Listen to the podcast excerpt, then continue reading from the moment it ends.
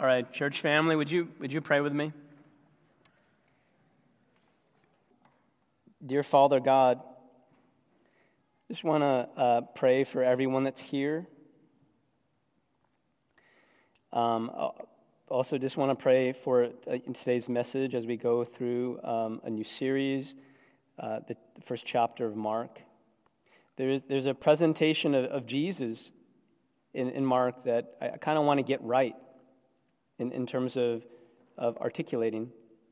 And I pray that it wouldn't just be uh, words of a story of something that happened long ago, but this figure Jesus would be alive not just on paper, but in our hearts. And I pray that as, as we, we meet today, we would feel his presence, we would feel all the implications of his authority uh, we, would, we would be ministered to by the Holy Spirit um, as we are taking a good look at your Son. Father, I, I feel like the, the greatest gift you could give us is just being able to see Jesus for who, who he is and to desire him and to love him. And so I'm just praying for that sense of clarity and conviction that can only come from you this morning. I pray that this morning our time would be blessed uh, would you please bless our time together? In Jesus' name, amen. So, today, as you might have guessed, we are going to start a whole new series. Um, we are going to go through the Gospel of Mark. And uh, just to tell you a quick story of how we chose the Gospel of, of Mark, or even to go through uh, one of the Gospels, I I was uh, talking to An, um, who used to be on staff. And after I uh, told them that by the guidance of God, that our family has about two years left at CLC before we go to the mission field, we started to talk about what we should be addressing in the pulpit, given that I have a limited time here. And uh, I remember On saying to me with conviction, like, if you only have a couple years here in limited time, just give them Jesus. I remember just going like, like right on. I, I am so um, on track with you. Um, uh, if I have one message to give, it's my first message. If it's my last message, let it let it be Jesus. Um, I'm I'm good with that. So I'm so down with that. And so we decided to call this series Let's Go Back to Jesus because that's the conversation from which it came. Going through the Gospel of Mark, and um, it's not all about Mark, it's all about Jesus, but it was written by Mark. And so you might be wondering, well, who is Mark? And uh, so, the earliest and most important source of an answer comes from Papias, who is the bishop of Hierapolis until 130 AD, who said that Mark was the secretary and translator for Peter.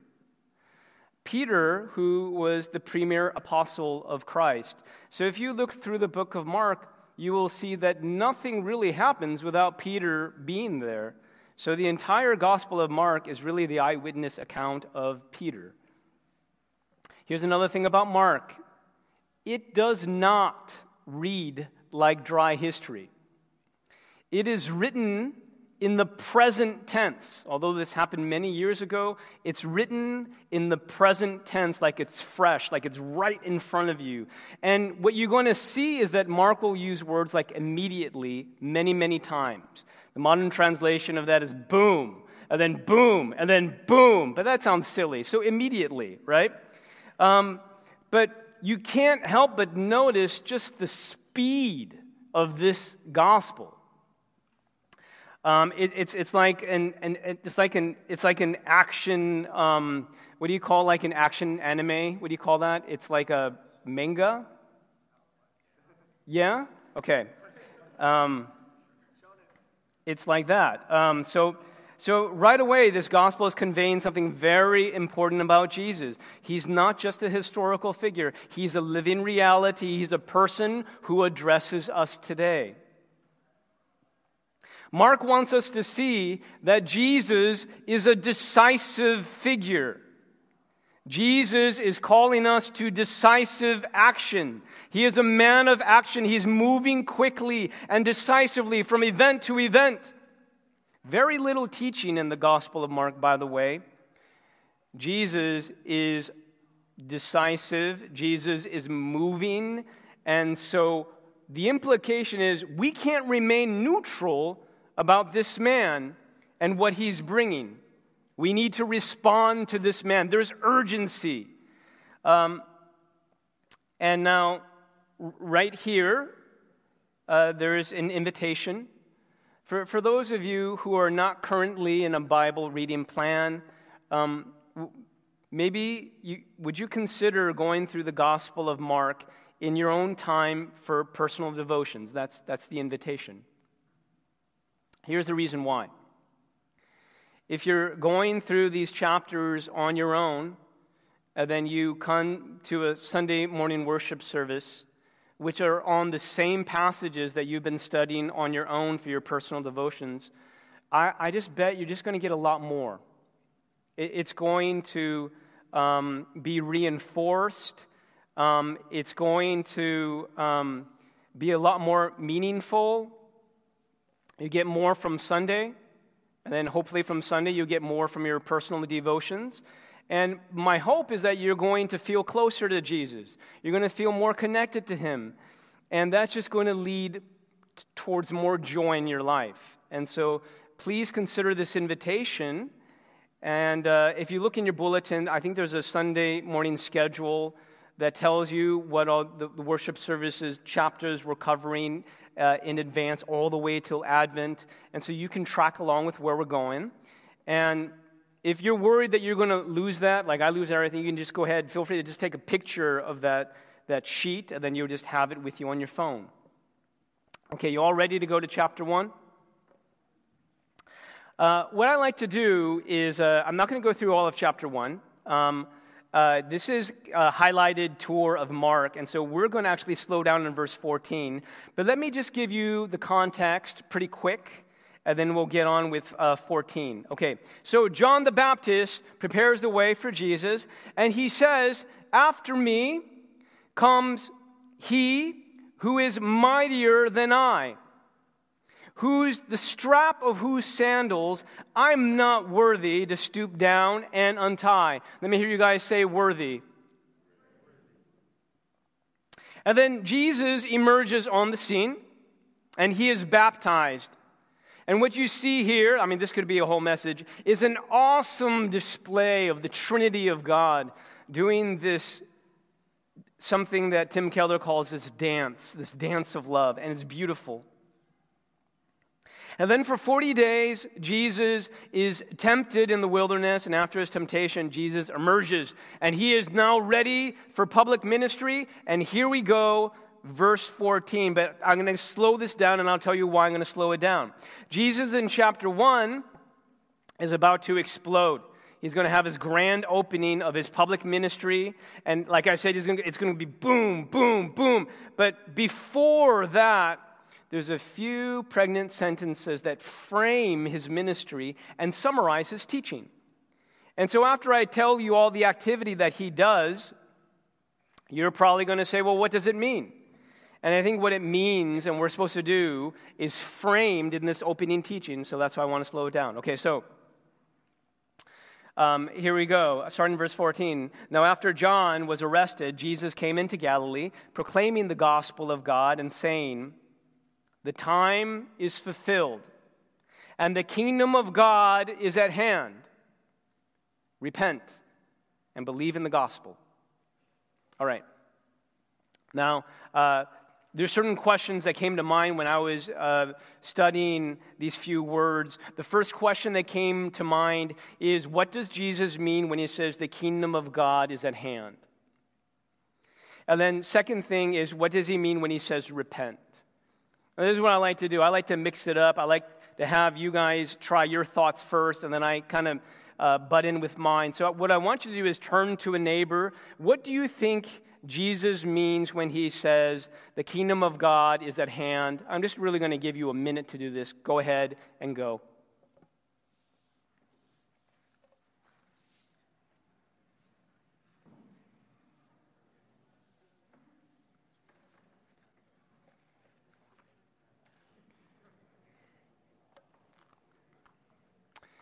And then maybe you can have your partner share.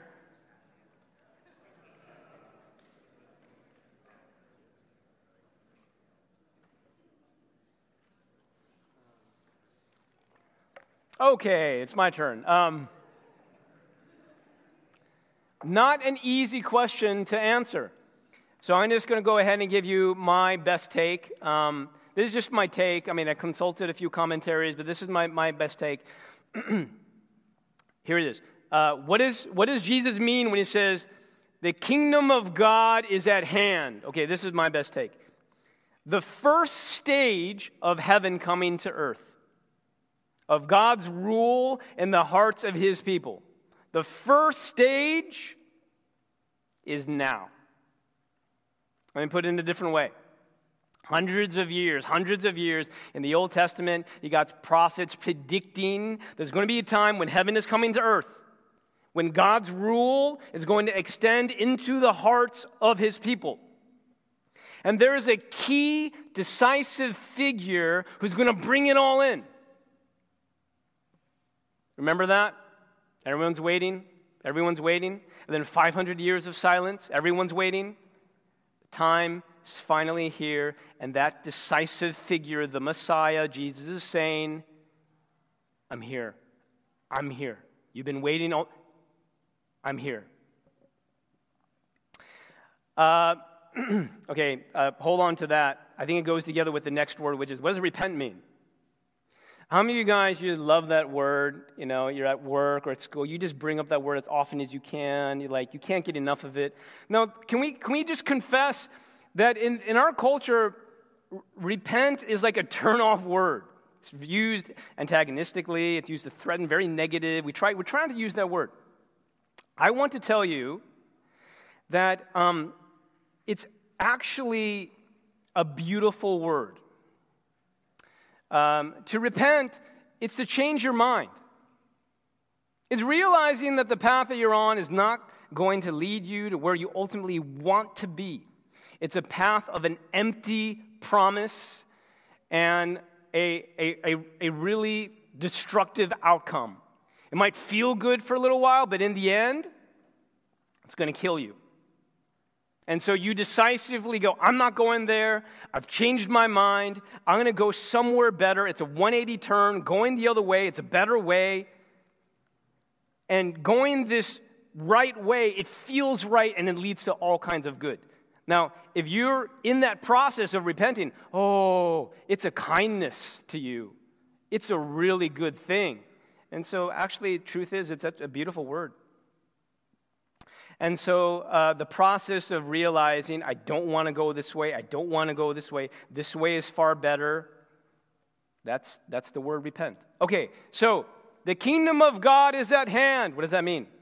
Heaven, first stage of heaven coming to earth, begins now, and the Messiah who brings it in, he's here. Repent, what does that mean? Change your mind, take a far better path.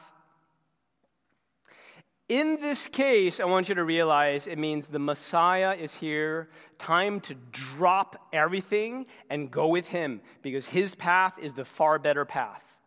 So it's a way, but it's also a person that you're following. It's both of that. Now, how do I describe it? I've, I was thinking of, of a good way to do this, but here's my best way of describing what it's like to combine these ideas together. Okay, so I have kids that are relatively small. And uh, I, you, I, well, I still do, but I, I, I would pick them up from school at 3 o'clock, 3 p.m all, all you parents, you, you might kind of know this experience, but in their school, it's a little bit unique. So what happens is at three, like maybe like five minutes before three, they line all the kids up and all the kids around the perimeter, perimeter of this blacktop. right? And then the parents are waiting, and then the kids are waiting, and then at three, decisively, there's a door that opens, right? And so once the gate opens, then all the parents kind of like come out and they, they show themselves, right? So, you know, it's single file. You can't really see behind the gate. I enter through the gate, and like, I'm just like, okay, I'm here. That's what it's like, okay? The moment you go, all been waiting for, you know, I know you're waiting for dad, and I come out here and be like, boom, I'm here. Okay, that's how it works. That's how it works. Now, it's a very, it, I mean, it's, it's a beautiful moment. It's a beautiful moment. It's a moment of reunion. Sometimes there's tears. Depends on how much your kids love you, right? So, so here's the thing. Like, like I was looking forward to seeing my kids. Like, I gotta be honest, it's like some of the best part of my day. I come out here like, I'm here. Okay, so, so Ryan was over here. Ryan's my oldest. And he was like um, talking to his friend, right? So I enter, he's talking to his friend. I enter, I'm like, boom, I'm here. And I make contact with Ryan, and he sees me, and he's talking with his friend. And he goes back, and he's talking with his friend. I think he's probably saying, like, goodbye. But then, you know, five minutes later, he's still talking with his friend. So I'm thinking maybe he didn't see me, right? So I got to do like a, hey, Ryan. And again, he looked at me, eye contact, he sees me, and he's still talking to his friend. And so I'm thinking, you're just going to get your own ride home. You know, this is just not, this is dumb. I don't even, why even come here? Okay, that, that, that is, um, that is a lack of repentance, okay? So, but let me put it this way. Here's, here, here's, here's, here's, here's the grace in this message. My second son, Christopher, same deal. Line up the kids, perimeter. You know, parents are waiting, they're waiting, and I come through, boom, I'm here. Okay? Now this is Christopher. Christopher here at the side, and he's you know he's yammering away with his friend. I don't know what he's talking about. Probably like Minecraft, you know, Minecraft. He's talking about Minecraft, right? And he sees me, and he's still talking to his friend, and he goes, "Yeah, Minecraft," and he starts running. He starts running, and he comes and he gives me this hug, right?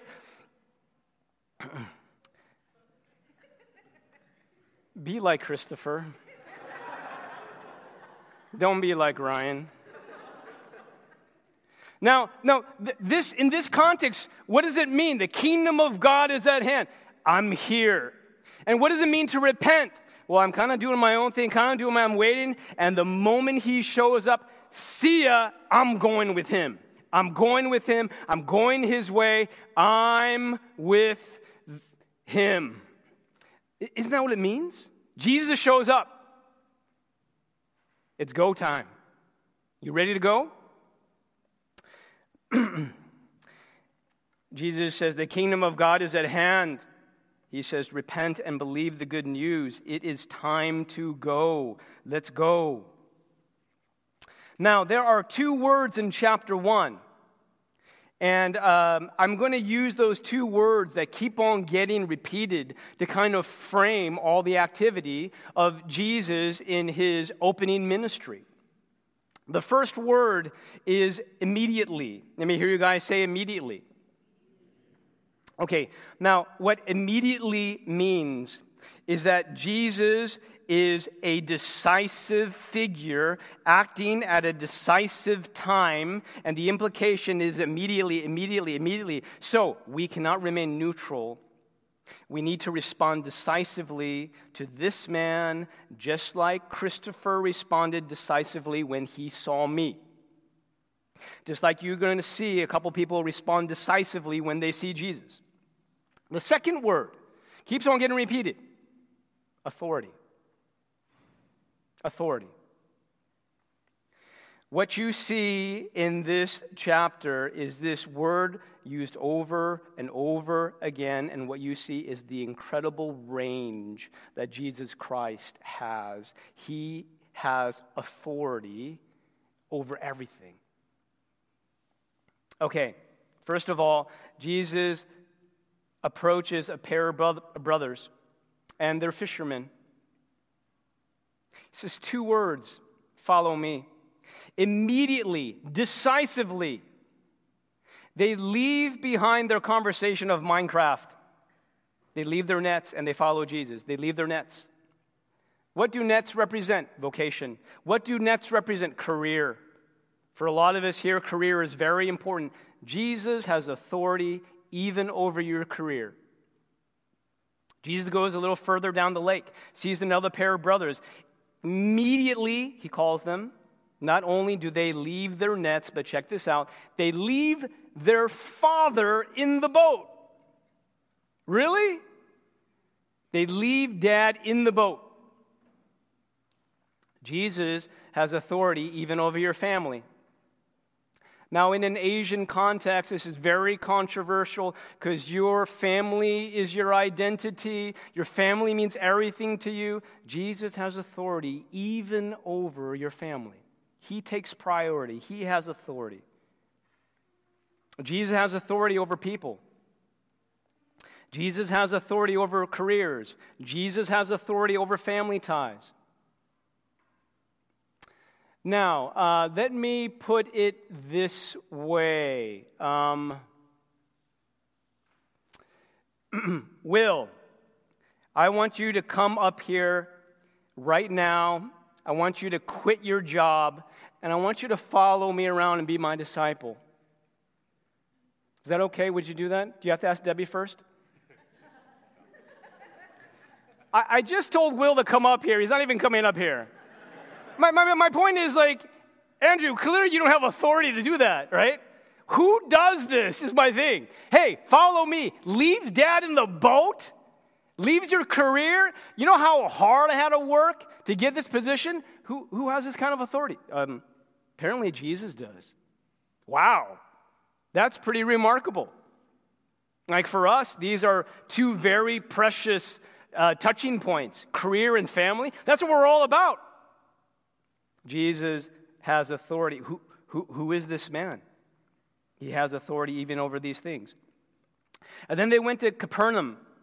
And what's the next word? Immediately on the Sabbath, he goes into a synagogue and he's teaching. And people notice he doesn't teach the way our scribes do. Our scribes will quote the Old Testament and Scripture and then teach on the words that they just quoted because those words are authoritative. This man speaks like his own words are Scripture. He speaks like he's the author of Scripture. In Matthew 5, he says, You've heard it said, and then he quotes the Old Testament, which is what the scribes do. But then Jesus goes, But I tell you. Wow. That's, that's pretty amazing. Now, I, I, have shared two words with you that keep on getting repeated, but there's a third word that I would choose. If I had to choose a third word to complete the stories, it would be this one amazed or astonished. People would listen to his teaching and they would be astonished because of his authority and then there was a man in the synagogue who's demon possessed. And so Jesus rebuked the demon and he says, Be silent and come out of him. And the spirit started to convulse the man and crying out, and the demon comes out of the man. And everyone who is seeing this is what's the word? Amazed. What are they amazed at? His authority. Who is this man? So now Jesus is demonstrating authority in the supernatural world. And now Jesus leaves the synagogue, but doesn't just do it, he does it immediately. And he enters into a house. And Simon's mother in law, Simon, Simon Peter, the, the, the man he called, is in bed with a fever. Now I'm going to say, I love this part Simon has a mother in law who's in bed with a fever, and they told Jesus about her, but didn't just tell him, by the way, they told him it immediately. And now at this point, I think of all the miracles that Jesus does in chapter 1, maybe this one is my favorite. Because here is the Messiah of God. He's on the scene, he's teaching, he's got all this authority. There are people with demons, and so he has over the top supernatural authority. and he's casting out demons. But here is something very personal. It's someone that we know. It's not huge, it's not cancer, it's not multiple sclerosis, it's not a serious condition. It's just a common cold. Just give it a couple days, should be fine, right? You don't need to trouble the Messiah of God with something as small as this. But you know, if you have access to Jesus and he's here at your house, you might as well. But does he care? It's so small.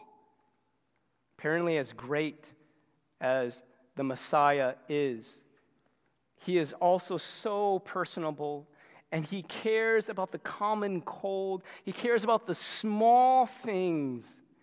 And if you're his friend, you can ask him, and he'll say yes, even about the small things.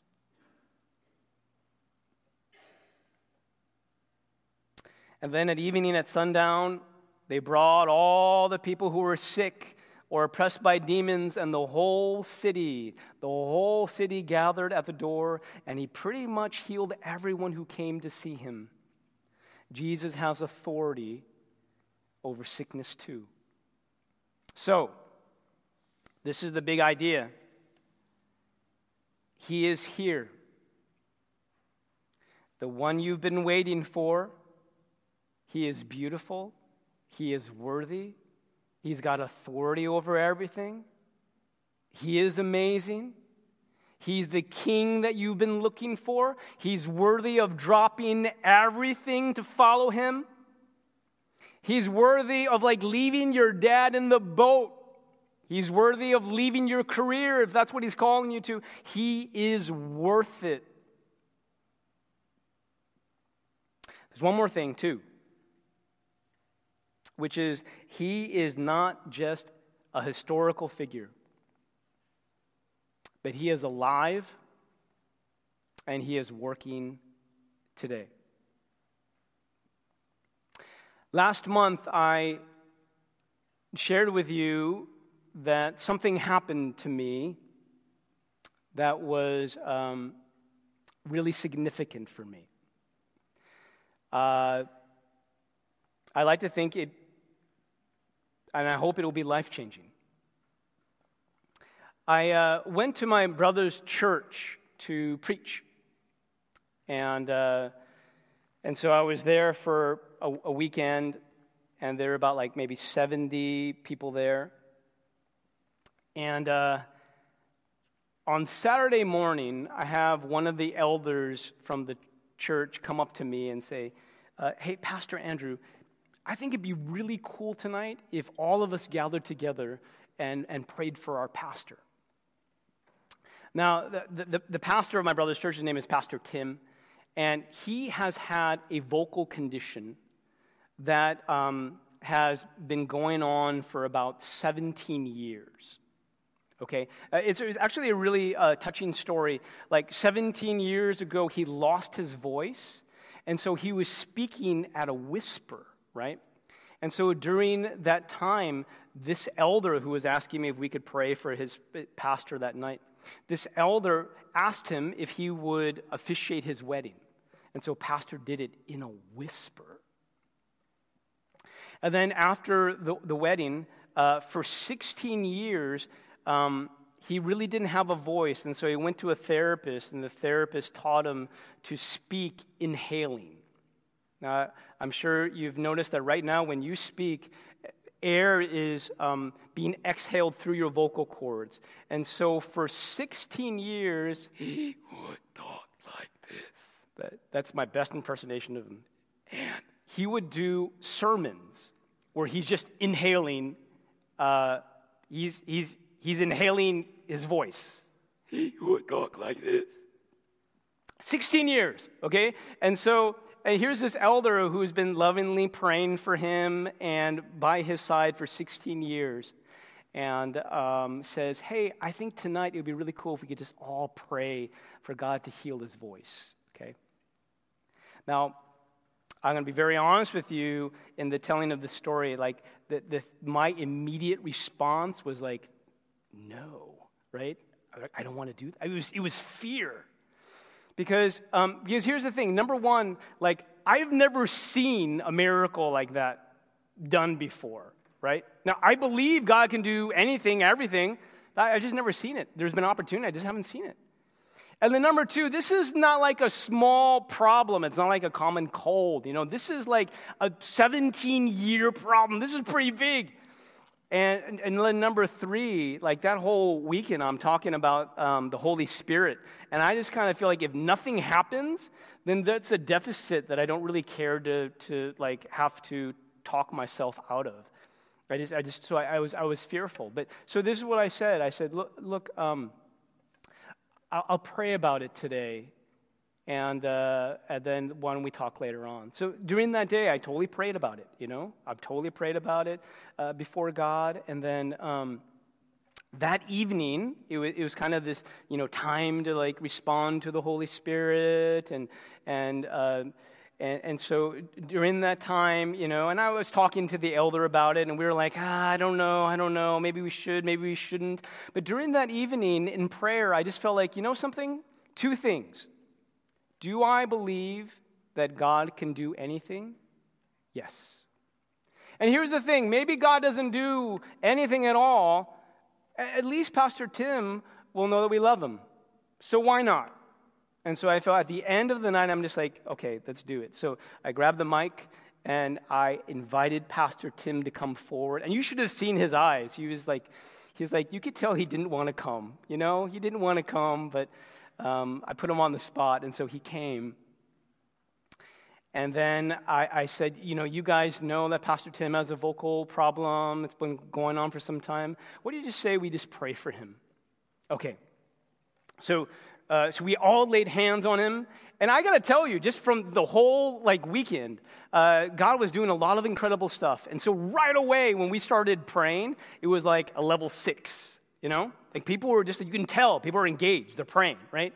Um, so we're all praying, you know, and then, and then it was like my turn to pray, and so I got the mic, and, and I'm gonna be honest with you, like it was like a prayer, like God, you can do anything. And I started to give the reasons for like a thorn in the flesh, you know. I started to give God an out just in case it didn't happen, right? And then I started to pray for his healing, okay? So I just did that, and then I prayed, then other people took the mic and prayed, and we were praying for him, and it was done, okay? And then afterwards, because I was taught by uh, people that I respect who, who do this kind of ministry more, that you just kind of ask them how they're doing. And so I said, hey, Pastor Tim, how you doing, right? Okay, and this is what happened. He said, My voice is coming back. He said that. This is what my voice sounds like. It feels strained right now. Okay. the, there were people in the church praying for Pastor Tim for 17 years immediately they started to cry, right? And other people were like, other people were like, like, what? Some people were like shocked, okay? Now, here's my honest confession of faith, okay? I, I, was, I was shocked, okay? People go, no, no, no, Pastor Andrew, you mean you were amazed. no, I was shocked, right? Now, now here's the thing, okay? I, I Okay, okay, uh, uh, uh, okay. So and so, so there's a there's a young man right next to me, and who goes and whispers in my ear, you know, I think Pastor Andrew, we should keep on praying. I'm like, yeah, yeah.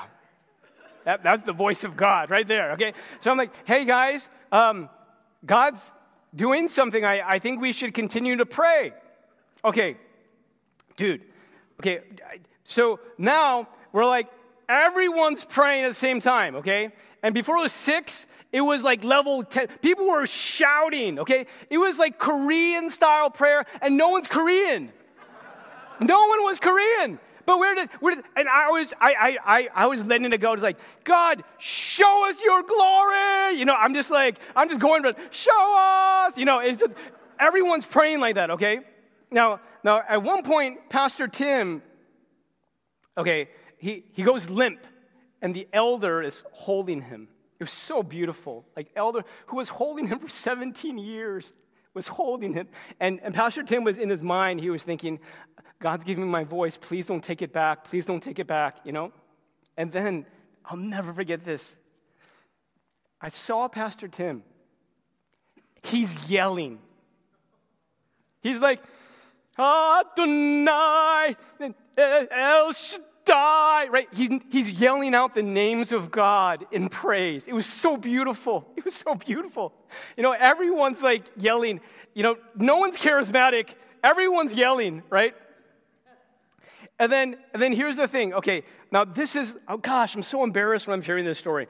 Uh, here's the thing. Okay, I, um, I guess, I guess I got, I'm a little bit of a skeptic, right? And here's the thing. I, I just feel responsible in a sense because I'm facilitating. I'm not going to grab the mic and be like, and be like, we just saw a miracle, people. I, I you know, I don't, I, I'm not going to do that. I just, I just feel like I don't know. I got, so I prayed. I said, God, please forgive me because right now I just, I just need to talk to Pastor Tim and find out what happened before I declare anything. So sometime later, I, I, put my hand on Pastor Tim. I'm like, hey, how you doing? You know, indirectly I'm saying, hey, what happened, right? And he says to me, people put their hand on me, and I just felt like I was healed and I could start talking. Okay, and then in my spirit, that was enough. I'm like, okay, God, I'm going to start believing this was a miracle. Now, but here's the thing I'm kind of going out of sequence in time. What, what happened is that when this happened, I wasn't ready to get on the mic and be like, it was you know, I didn't want to do that. And so I gave it to the young adult, you know, the young adult who said, hey, we should pray. I'm not kidding. The young adult takes the mic. He's like, people, we just saw a miracle in the house, right? And everyone's like, ah, right? All right. And uh, I'm not kidding. And then, and then the band was there to, to worship, and everyone is worshiping. Everyone's worshiping, and they're saying, we saw a miracle tonight. And then the guy's like, he did it. And I was like, yeah. And people were crying. We have, we have photos where people are prostrate on the ground. You know, I, I've been in worship services before, but not like that one. Oh, man and, and so I'll tell you what happened to me. So, like, after I've talked to interview with Pastor Tim, and he said that I just was prostrate before God. Just like worshiping Him. The only way I could worship Him was get on the floor before His holy and just worship Him, worship Him because He's worthy. And I, I heard Him say, and now you have. Now, now get this.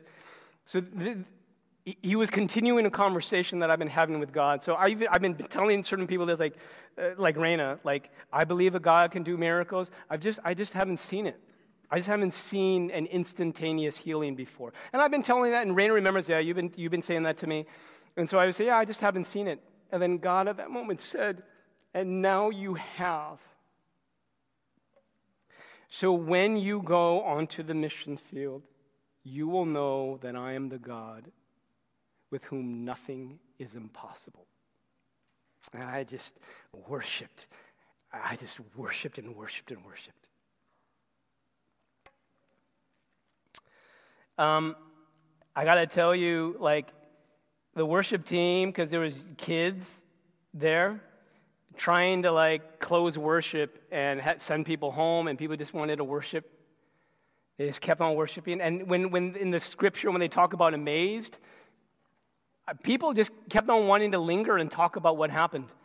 So they went to a townhouse and and uh, they were all talking like this happened, what happened, what happened, and chronicling everything that happened. And, and, it's like it's midnight, and I'm like, hey guys, I guess my sermon tomorrow has changed. And so I had to go, but they were still talking. And then the, and then breakfast, they're still talking about because they were amazed. Like this God that we read about is still alive and still amazing people. And, uh, and I, I just, uh, I just got to tell you,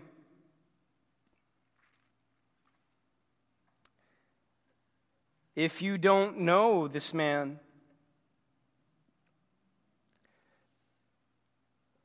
you, you need to know him if you don't call him Lord, you're really missing out. If you don't know him as Savior, do what Christopher did and run to him. He's not just a historical figure in the past, he is alive today, and he is still calling people to follow him with all of their hearts. If you have a problem today, I just want to assure you it's not too big for him to handle. And apparently, it's not too small for him to be engaged in compassion. There is nothing too big or too small for this man of such incredible authority. There's nothing he can't handle.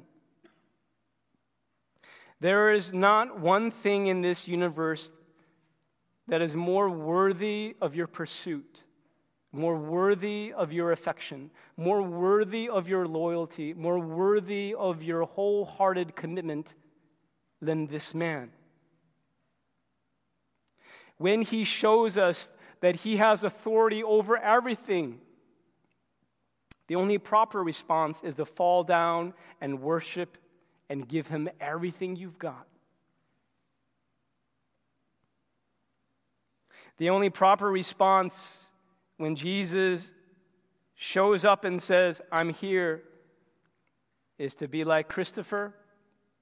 You drop that conversation and you run. The only proper response for Peter when he was in the boat and the Messiah comes and says, I'm here, you drop your nets and you go with him. The only proper response when you're John and you're talking to your dad and Jesus shows up and says, I'm here, you leave your dad in the boat and you go with the Lord and the Savior of your life. He is worthy. He has authority and he is worthy. He is worthy of your everything. He is worthy of your trust. He is worthy of your faith. He is worthy of your undying devotion. Jesus Christ is worthy. I'm going to invite the worship team to come forward. But I'm, I'm going to share with you all something that um, I, I, think God gave me this morning, so I'm just going to start it off. I do remember one time we were giving a series on the Holy Spirit, and we had people just listen to God. And I always remember there's a young man that came up to me, and he said, I saw a picture. I saw this gift. It was an amazing gift. It was a big ribbon. And the ribbon was cut. It was cut, except there was this one last strand that needed to be cut, but it, it, it it wasn't cut yet. And I don't know what it means. I remember we were praying about this together, praying about this together, and it was just so clear actually what it meant. Jesus wanted to give him a big gift. Maybe the gift was more intimacy with Christ. But there was one strand that was standing in the way. And right when we talked about it, he knew what the strand was. And we started to pray about that. Is there a strand that's keeping you from giving yourself wholeheartedly to Christ? I felt like in prayer, that's, that's, that's the question God wanted me to ask you. Is there a strand? And if there is, and you kind of know what it is, that obstacle, that keeps you from saying, God, I'm completely yours, then I, I, want to give you this word. By the grace and by the power of God, please believe that Jesus Christ is able to cut that strand. But you have to be willing to. You have to say, Yes, please help me cut it. You have to fight. But it is definitely cuttable. There is one man who paid the ultimate price to have you. He died on the cross to forgive you your sins and to give you the Holy Spirit, so that through the power of the Holy Spirit, that last strand, any strand, can be cut, and you can have the gift of a closer walk with Jesus. How about that? I think I'm supposed to ask you, what is that strand? So, what I want you to do right now is just to close your eyes. For those of you with whom it'd be more helpful to stand, please feel invited to stand. And if there is, if that's an illustration you can just relate to, it's like that one strand. Maybe you're like, you know, it's much more than just one. Like for me, I know this sounds stupid, but I think that last strand for me was entertainment addiction. It was Netflix, to be honest with you. What is that last strand that keeps you from more of Jesus. Some of you, you already know what it is. It's like so clear, it's so obvious. Some of you, maybe the Spirit might surprise you. I, I just feel like I should, I should, I want to pray with you. So here's the thing I, am not looking because for me, I'm, I'm very like performance oriented. I don't want to see this as a measure of my performance. But if that's you, I'm just going to ask you to stand. Let's have no one look at you. I'm not going to look at you. You're just going to stand up. I'm just going to pray for you. I'm just going to pray freedom. Okay? No one's to, and then when I, when I ask you to sit down again, you, you, no one's to be looking at you. Um, and I'm just going to pray for you. If you're standing right now, I'm just going to pray for you. I'm just going to take into faith that someone's standing. And, and Father, maybe there's a last strand For this young man, it was, it was you know, sexual addiction. Maybe for other people, something different. You know. I want to pray for everyone here that one thing that's keeping people from more of you, and I just proclaim by faith that Jesus Christ died on the cross to forgive you your sins, so past, present, future, your sins are forgiven, but also to give you power through the Holy Spirit to cut that thing, and it can be cut by the power of God. And as you grow in faith and as you grow in trust, you'll be able to cut that thing. You'll be able to cut it. You will. Because of the power of the Holy Spirit.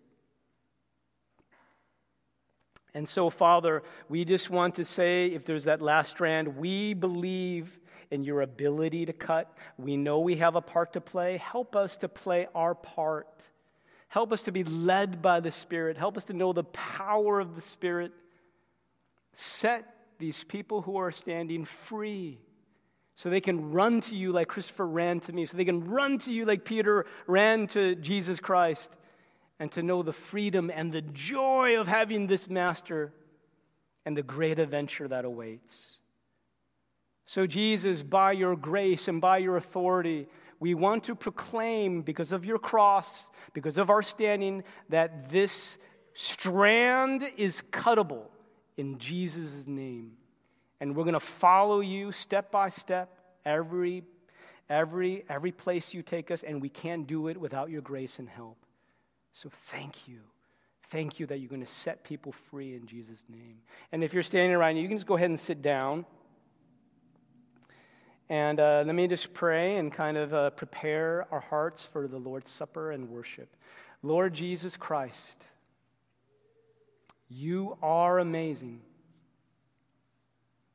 This is not a sermon about miracles or how wonderful miracles are. It's a sermon about you and how worthy you are of our complete devotion. And your miracles just demonstrate your authority, and how worthy you are, you are the Messiah. As we come to the Lord's Supper, Lord, let it be, let it be that we continue to celebrate your active role in our lives as Lord and Savior. In Jesus' name we pray.